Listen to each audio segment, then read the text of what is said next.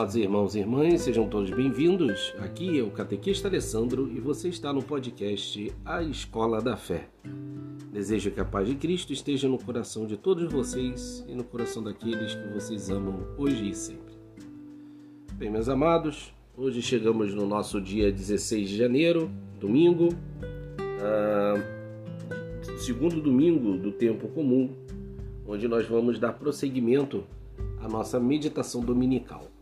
É, vocês vão perceber que as leituras durante a semana elas têm uma sequência e as do fim de semana, as, do, as de domingo, tem outra sequência, tá certo?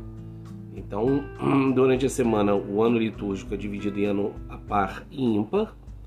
E aí, durante dois anos, a gente faz a leitura praticamente de toda a escritura, de todas as partes principais da escritura. E nos domingos é dividido em triênio, ano A, B, C, onde no ano A é mais privilegiado o Evangelho de São Mateus, no ano B mais privilegiado o Evangelho de São Lucas e no ano C o Evangelho de São Marcos. Tá? É, nós estamos no ano C, no ano dedicado a São Marcos. E o Evangelho de São João ele é utilizado principalmente em, em épocas do ano mais especiais. É, e também é utilizado é, no, ano C um pouco, porque o Evangelho de São Marcos é mais curto. Então acaba que a gente lê um pouquinho também o Evangelho de São João. Só quis dar essa introdução para vocês, vocês entenderem como é que é a lógica da divisão das leituras. E também durante a semana, normalmente a gente só tem duas leituras. A primeira que é do Antigo do Novo Testamento, e o Evangelho. E a estrutura da leitura do domingo e de solenidades, festas, né? São duas leituras, normalmente tirada uma do Antigo Testamento, uma do Novo, e a terceira leitura é do Evangelho. Ok? Então, para vocês é, se entrosarem como é que funciona o nosso lecionário, né, que é a distribuição das leituras ao longo do ano litúrgico. Então, hoje é segundo domingo do tempo comum, a primeira leitura é retirada do profeta Isaías, capítulo 62. E o tema será a igreja. Ou seja, que hoje o grande tema será a igreja e com uma forte menção a Nossa Senhora quando a gente for falar no Evangelho. Vejamos então o livro do profeta Isaías, capítulo 62. Por amor de Sião, não me calarei. Por amor de Jerusalém, não descansarei Olha como é que as profecias de Deus se realizam, né? Toda vez que é citado no Antigo Testamento alguma cidade antiga que é do povo da aliança, da antiga aliança, do povo judeu, né? Tipo Sião, Jerusalém, Jacó, Israel. Quando cita todas essas cidades no Antigo Testamento, para nós que já estamos na nova aliança, a gente tem que entender que essas profecias se realizam no nosso tempo no tempo da igreja, né, que Jesus fundou para a salvação do mundo e para preparar para o dia da sua vinda. Então, olha só, por amor de Sião, ou seja, por amor da igreja, não me calarei. Por amor de Jerusalém, ou seja, por amor à igreja, não descansarei. Segue a leitura. Enquanto não surgir nela como luzeiro a justiça. Qual é o desejo de todo fiel? aquele que teme a Deus de verdade. Ele quer que a igreja seja aquele luzeiro de justiça no mundo. Né? Que ela seja o sinal de Deus para mostrar ao mundo qual deve ser o caminho que ele, que ele deve ir. Né? A igreja sempre desempenhou ao longo da história é, esse papel de apontar os caminhos para as nações. Olha, por aqui é, é dessa maneira que vocês têm que agir é, aqui em questão de moral, em questão de fé, é por aqui. Né? Então, olha como nós vemos já se realizar no nosso tempo essa profecia e que vai se realizar de maneira plena quando Jesus voltar para julgar o mundo. Que aí todos os membros da Igreja de Cristo vão habitar o novo céu e a nova terra. Segue a leitura e não se acender nela como uma rocha, uma tocha a salvação. Sim, que a igreja é sinal de salvação, é o sacramento da salvação, é o caminho pela qual a salvação de Deus chega a todos os homens. Aqui uma coisa muito importante, eu preciso citar para vocês, é que muitos cristãos e muitas pessoas que se dizem religiosas é, tendem a falar que podem viver sua fé em casa, sem ter que ir na igreja. Ah, eu não preciso de igreja, eu não preciso de padre, eu não preciso de religião, eu posso ir direto a Deus. Pois bem, meus amados, essa pessoa, ela está se enganando. Primeiro, quem é ela para saber quem é Deus? Né? Como é Deus? Quais são as características dele? Ah, será que a pessoa teve uma revelação divina, uma epifania, né? um encontro com Deus, igual os, os grandes profetas? A gente está lendo Samuel durante a semana. Não. Então a gente tem que ser humilde. Então a primeira pessoa, a pessoa que pensa que não precisa de igreja, não precisa de religião para chegar até Deus, está grandemente equivocada. Ela está mentindo para si mesma, porque ela cria a imagem de um falso Deus para ela. Ela é o Deus que ela acha que é. E aí ela vai ter a religiosidade dela da cabeça dela. É? é muito engraçado que às vezes as pessoas rezam o Pai Nosso, rezam até uma Ave Maria, ou seja, ela, ela pega os elementos da religião, mas não quer participar da religião, mas incorpora aqueles elementos é, para a religiosidade particular dela, ou seja, vira uma fé de supermercado. Eu pego na prateleira o que me interessa, o que não interessa eu deixo na prateleira. E fé não é assim. Não é para isso que Jesus se deu o trabalho de fundar a igreja. Né? Nós vemos o, essas profecias todas profetizando sobre a igreja no futuro. Gente, não é para deixar para lá. E uma outra coisa também que eu quero citar para vocês, esse é um assunto mais delicado, mas eu só vou citar porque realmente é necessário. É um ponto muito negativo que aconteceu nessa época da pandemia foram que, infelizmente, muitos padres e bispos cometeram o grave equívoco, o grave equívoco de fecharem as igrejas. Aí as pessoas falam: ah, mas era por causa de cuidado, de higiene. Meus amados, igreja é lugar de cura. Igreja é onde Jesus está ali, onde tem os sacramentos. Que fé é essa? Que na hora que a humanidade mais precisava da presença de Deus, pelo menos nesse nosso tempo, né, nessa geração atual, a gente fechou as igrejas. Nós impedimos que as pessoas estivessem lá. Então notem que eu estou falando duas coisas. Uma das pessoas que não querem ir para a igreja porque não acham necessário, cometem um grande erro, desprezam Jesus, porque Jesus veio no mundo para fundar a igreja, para deixar ela no meio de nós. Nós vamos ver no prosseguimento dessa profecia de Isaías. E o segundo ponto foi no momento atual, da atual geração, quando mais foi necessária a presença de Deus, nós fechamos por causa de um cuidado humano, entre muitas aspas. Lembrando que os supermercados jamais fecharam. As drogarias jamais fecharam. Ora, a gente vai cuidar só do corpo físico? E a alma? Não precisa muito mais de cuidado?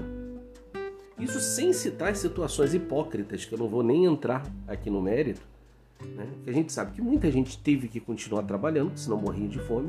Os transportes públicos, a gente sabe que eles continuaram lotados durante a pandemia, metrôs, ônibus lotados. Né? Quem é do dia a dia sabe disso. Quem não ficou dentro da bolha, né? a trancadinho dentro de casa, porque por algum privilégio, por mérito da pessoa, pôde ficar, é, tinha condições de trabalhar de casa, ou de ficar em casa mesmo só vivendo de renda, ok, mérito da pessoa. Mas se a pessoa tem um mínimo de contato com a realidade, sabe que a rua estava toda hora com gente, os transportes públicos lotados. Né? Fora isso, sem contar festinhas clandestinas tal, você não vou nem, nem entrar nesses méritos. Então, dava para as igrejas ficarem abertas, nem que fosse cumprindo os protocolos sanitários, os cuidados com a higiene, entendem? Não, não, não, não havia justificativa para não, porque isso foi um contra-testemunho gigantesco que foi dado, porque qual é a mensagem que o povo de Deus recebe, que as pessoas recebem? Olha, se os próprios clérigos fecharam as igrejas na hora que a gente mais precisava delas, então assim, ou eles não acreditam no que eles pregam, no que eles leem, que Jesus cura, que Jesus é fonte de vida, e é tudo um teatro, ou eles são fracos na fé. e titubearam nesse momento. Sei que era uma, era uma, uma escolha difícil para eles, mas assim, eu, eu só estou falando porque durante é um pouco fácil falar isso depois que já passou talvez um momento mais crítico. Mas eu me sinto muito à vontade para falar porque durante toda a pandemia, quem me conhece como catequista sabe, eu fui energicamente contra o fechamento das igrejas. Né? Porque ou temos fé em Jesus ou não temos. Então aqui fica o recado, tanto para as pessoas que acham que não precisa, como aqueles que infelizmente se afastaram agora. Né? Não deixem isso afetar a sua fé durante a pandemia. Se você deixou de ir na igreja, volte, porque é necessário. Olha o que, que diz o profeta: que por amor a Sião, a Jerusalém, a nova Sião, a nova Jerusalém que é a igreja, ele não, não se calará, não descansará, enquanto não surgir nela um luzeiro, a justiça, e não se acender nela como uma tocha a salvação. Vamos ver, continuar a leitura. As nações verão a tua justiça, todos os reis verão a tua glória. Isso se cumpriu ao longo da história. Né? Os reis, os reinados, a igreja, ajudando a conduzir os povos.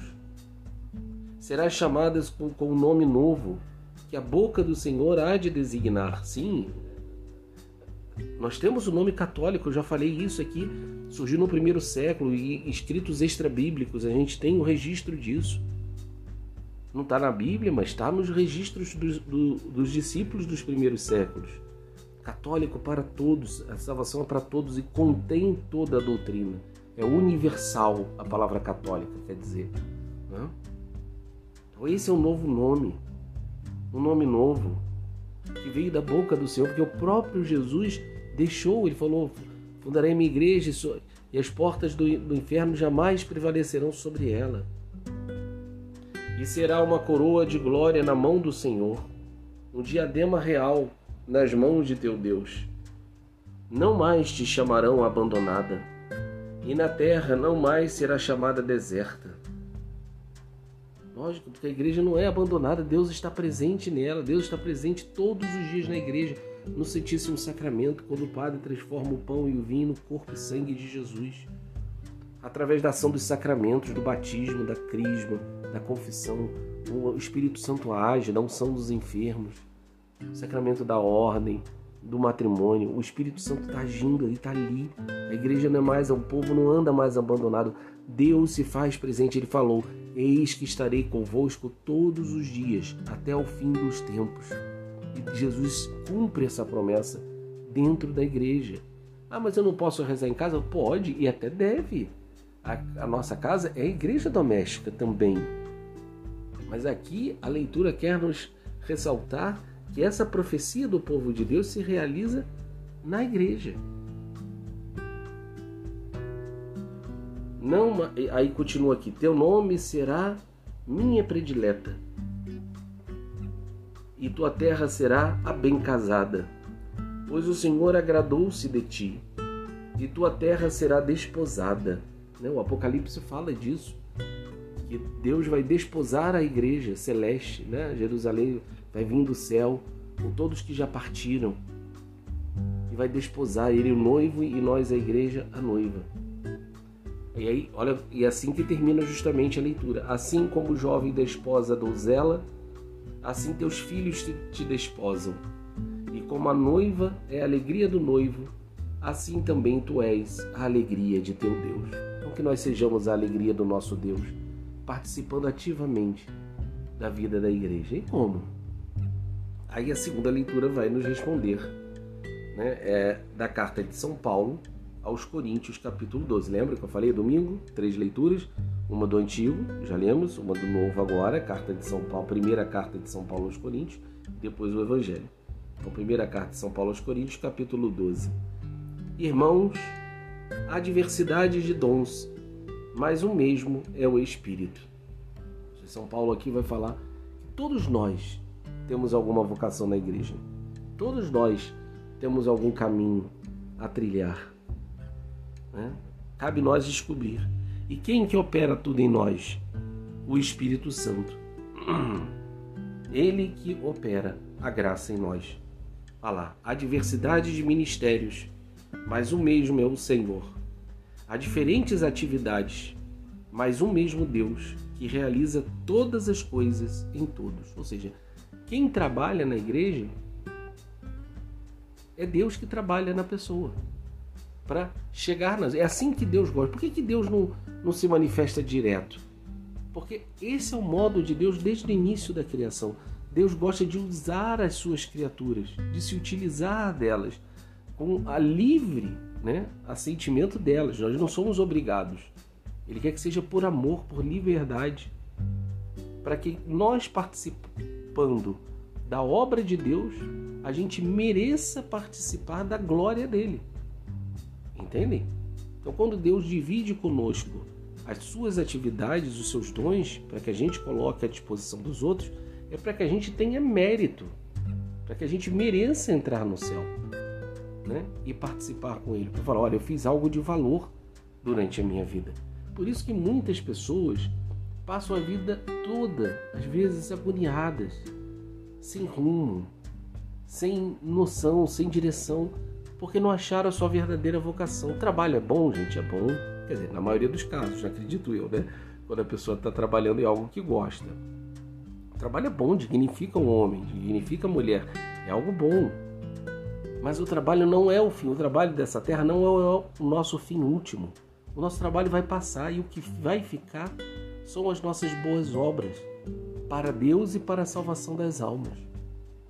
Óbvio que a gente pode conciliar às vezes o nosso trabalho com o nosso serviço da igreja? Podemos, mas nem sempre isso é possível. Então aí entra também o trabalho da igreja, né? Olha, olha o que, ele vai falar aqui continuando, né, São Paulo? A cada um é dada a manifestação do Espírito em vista do bem comum. Ah, mas como é que eu vou saber qual a minha manifestação do Espírito? Primeiro, você tem que ter uma vida de fé. Você tendo uma vida ligada a Deus de verdade, você vai sentir no teu coração o que que o Espírito Santo te leva a fazer. Né? Mas primeiro, dê esse passo, não tenha medo. Né? Você não vai virar um, um alucinado, um alienado, né? um carolinha de igreja, não, não é assim. Né? Não tenha medo de Deus. Deus que é o nosso bem, que é o melhor. E a nossa verdadeira felicidade está no serviço a Ele. Olha o que São Paulo continua. A um é dada pelo Espírito a palavra da sabedoria, a outro a palavra da ciência, segundo o mesmo Espírito. A palavra da sabedoria é essa que eu estou dando para vocês, da, da catequese. É às vezes também dentro de um conselho, né? mas é normalmente é dentro da doutrina. O da ciência, o conhecimento, seja das coisas de Deus, seja às vezes de alguma coisa da vida da pessoa, que Deus dá esse dom para alguém. Ele vai falar de uma série de dons é, extraordinários aqui para frente. Ó a outro a fé no mesmo espírito. Ou seja, às vezes Deus dá a fé. Ah, mas só a fé sim, porque às vezes você só rezando, meus amados, rezando muito, você já faz muito, porque a fé move montanhas. Lembremos de Santa Teresinha, do menino Jesus, ela é padroeira é, das missões e ela nunca saiu do convento dela. Como é que ela pode ser padroeira das missões e nunca ter saído do convento? Porque ela rezava. Ela queria ser missionária, mas como ela não podia, então ela rezava pelos missionários, rezava pelas missões e ela se tornou padroeira dos missionários. Então a fé é um grande dom. Nunca menospreze isso, o poder da oração. Há outro dom de curas, no mesmo espírito. Sim, tem gente que tem esse dom. O outro poder de fazer milagres. Há outro profecia. Há outro discernimento de espíritos. Discernimento de espíritos fazer o julgamento das profecias, tá? Para ver se aquilo vem de Deus ou se é algum fanfarrão, algum é, estelionatário, né? Alguém querendo enganar os outros, tá? Discernimento de espíritos é isso, não é nada a ver com sessão espírita, não, tá? Há outros falar línguas estranhas, há outra interpretação de línguas. Aqui essas línguas estranhas, ela tem duas interpretações, ok?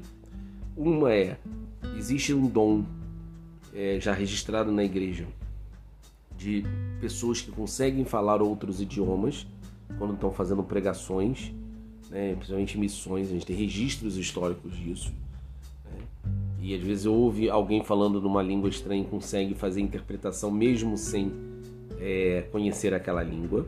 Então essa é uma interpretação. E a outra é são aquela, aqueles gemidos inefáveis, aquelas É, quem já viu alguma às alguma celebração da renovação carismática?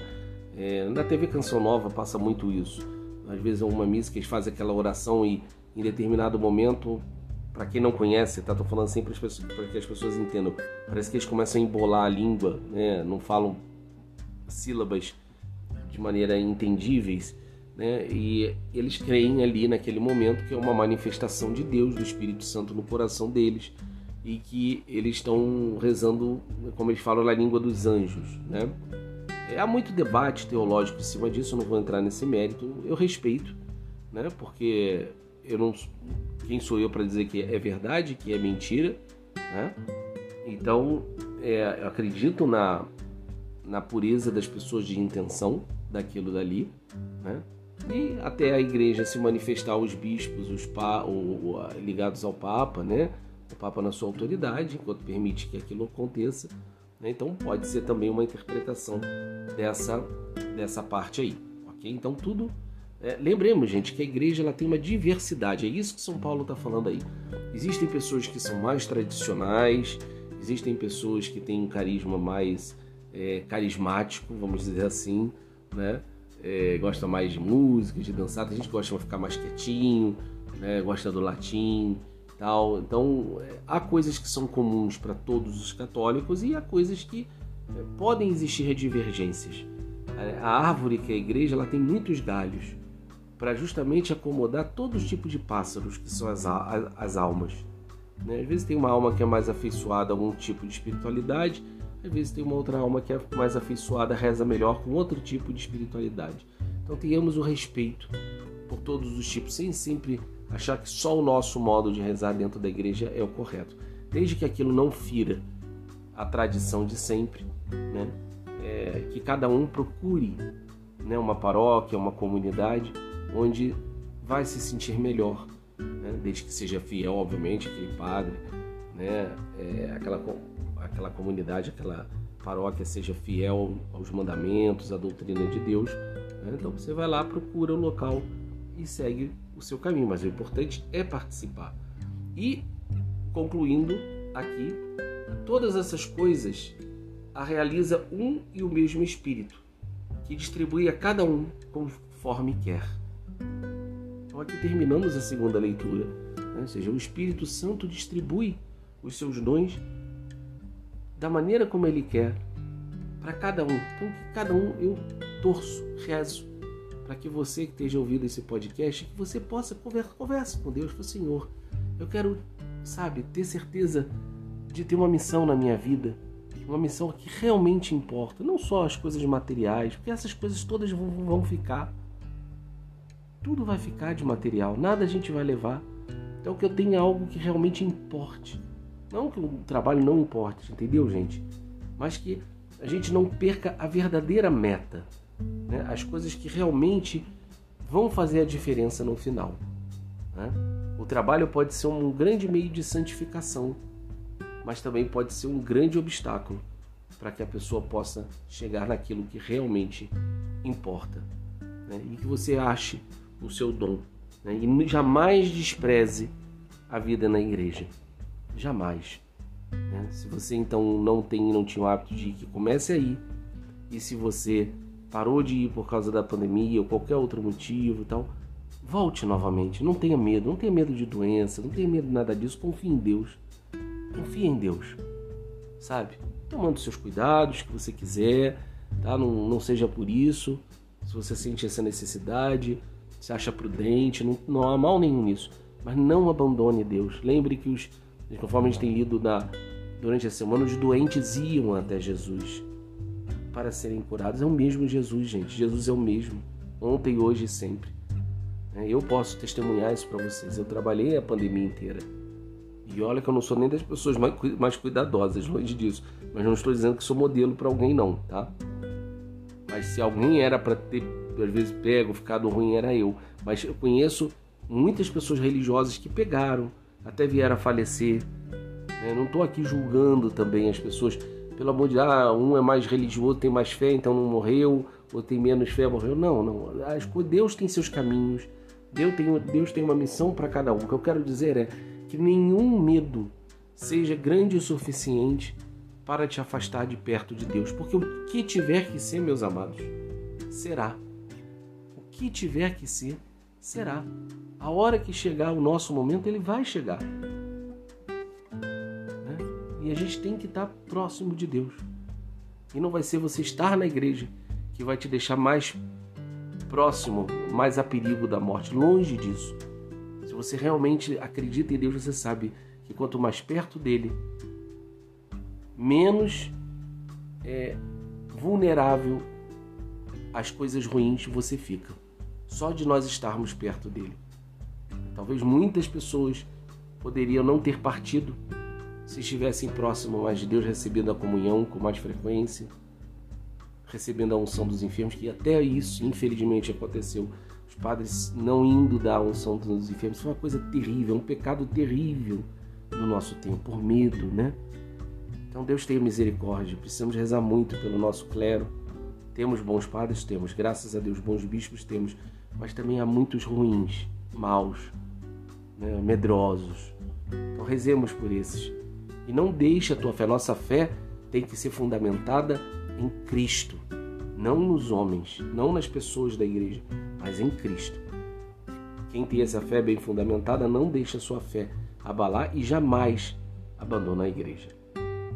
Por fim, vamos para o Evangelho, que é de São João, que vai fechar toda essa meditação da importância da igreja e, de, e da gente se colocar à disposição de Deus. Naquele tempo, é de São João, capítulo 2, Evangelho de São João, capítulo 2. Lembra que eu falei que estamos no C, falando de São Marcos, como o evangelho mais curto, às vezes pega o Evangelho de São João.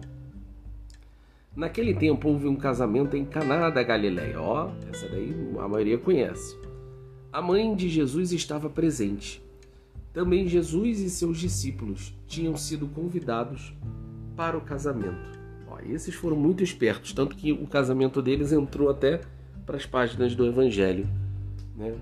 Assim tem que ser na nossa vida, na nossa família, no nosso trabalho. Convidar Jesus, convidar Maria, convidar a igreja, né, que são os discípulos de Jesus, para estar presente.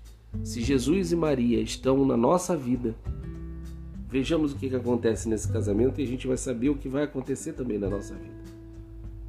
Como o vinho veio a faltar, a mãe de Jesus lhe disse: Eles não têm mais vinho.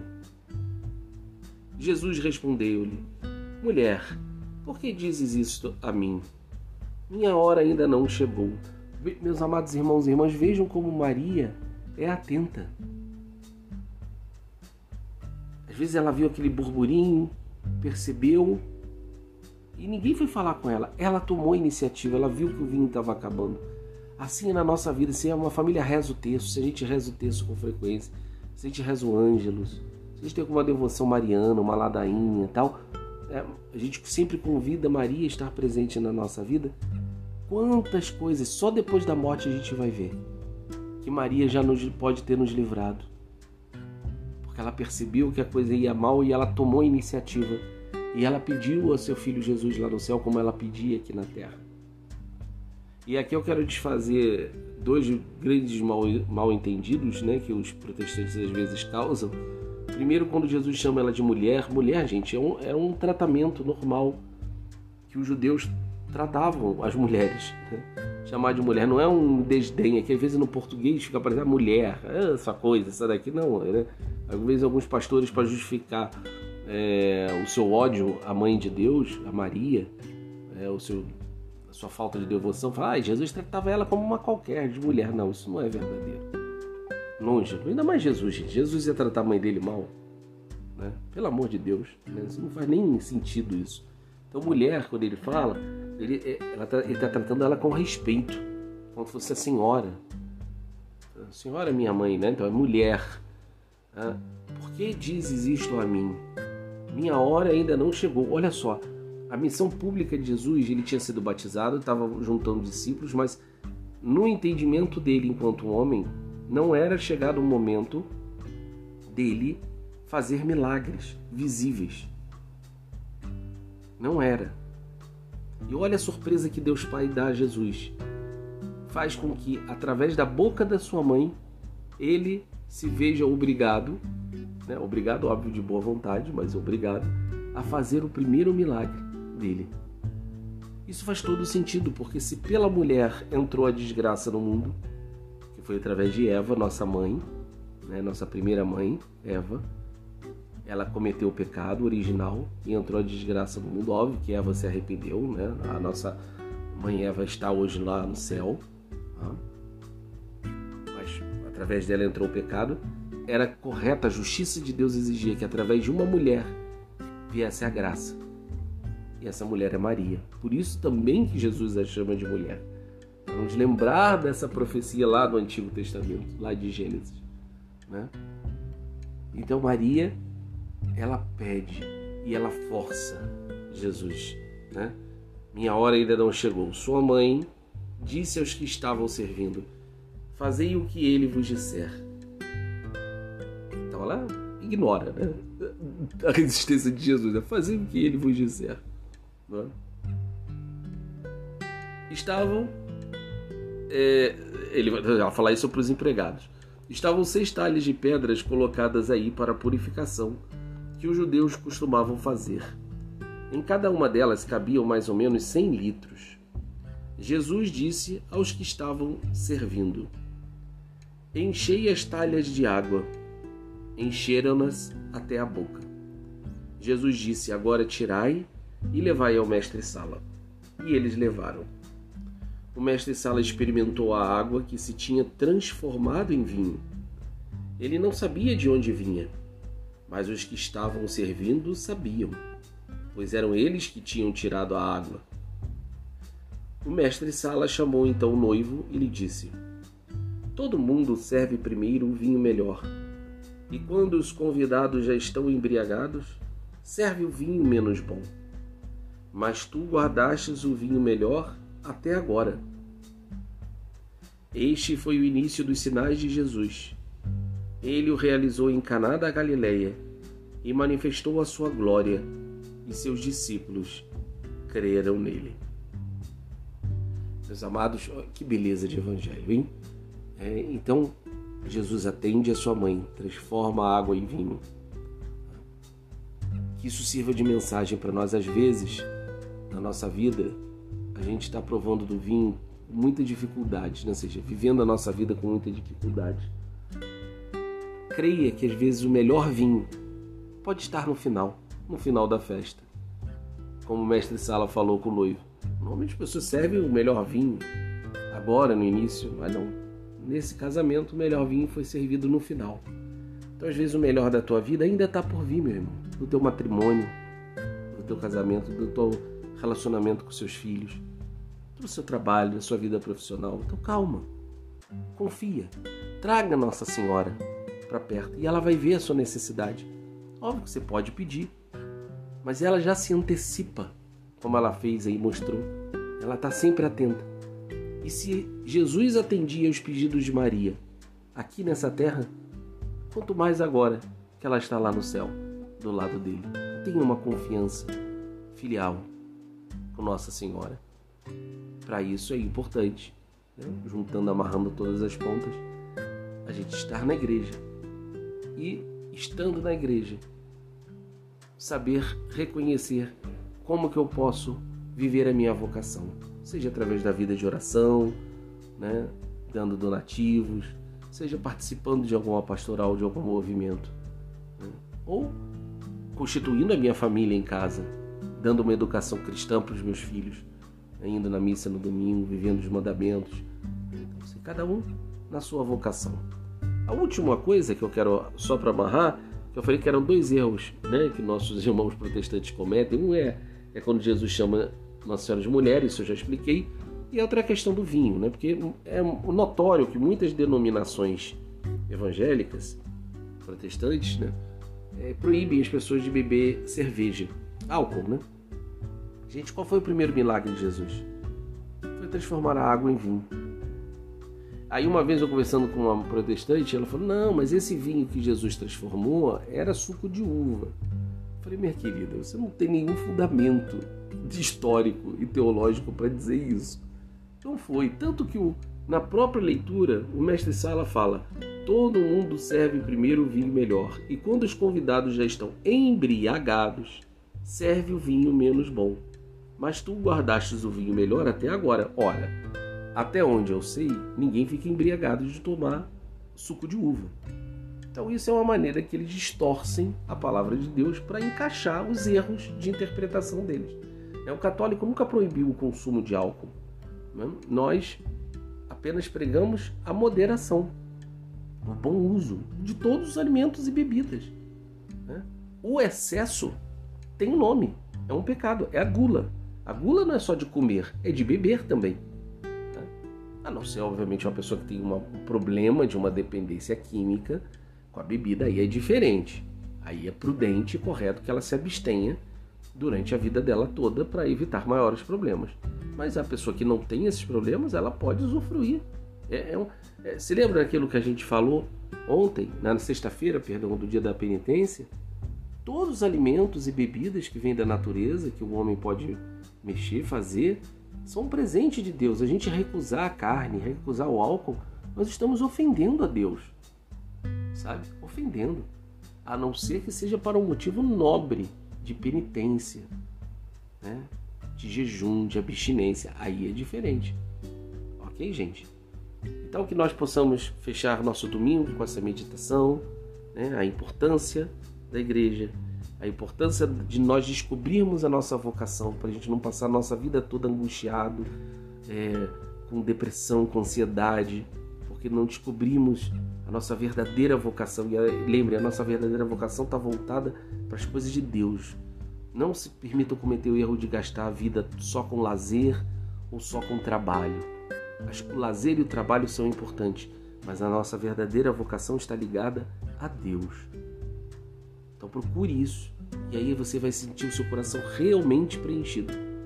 E você vai ver que uma coisa não atrapalha a outra, muito pelo contrário, não atrapalha o seu trabalho, não atrapalha o seu lazer, mas o torna melhor, os torna melhores. O seu trabalho, o seu lazer. Você achar a sua vocação junto de Deus. E, como diz o Evangelho, sempre unido a Maria, convidando Maria, rezando o terço, né? se possível diariamente, ou outra devoção mariana, para sempre que Maria esteja perto e ela vai estar sempre atenta às nossas necessidades. E quem sabe o seu melhor vinho ainda está por vir. Vamos fazer a oração para terminar e aqui eu coloco as suas intenções para a gente viver santamente esse domingo. Que toda a terra se prostre diante de vós, ó Deus, e cante louvores ao vosso nome, Deus Altíssimo. Oremos, Deus eterno e todo-poderoso, que governais o céu e a terra Escutai com bondade as preces do vosso povo e dai ao nosso tempo a vossa paz. Isto vos pedimos por nosso Senhor Jesus Cristo, vosso Filho, que convosco vive e reina na unidade do Espírito Santo, por todos os séculos dos séculos. Amém. Meus irmãos, paz e bem, com as bênçãos de Nossa Senhora e de São José. Fiquem com Deus e até o próximo podcast. Não esqueçam de divulgar, de compartilhar para ajudar nessa obra. Forte abraço a todos.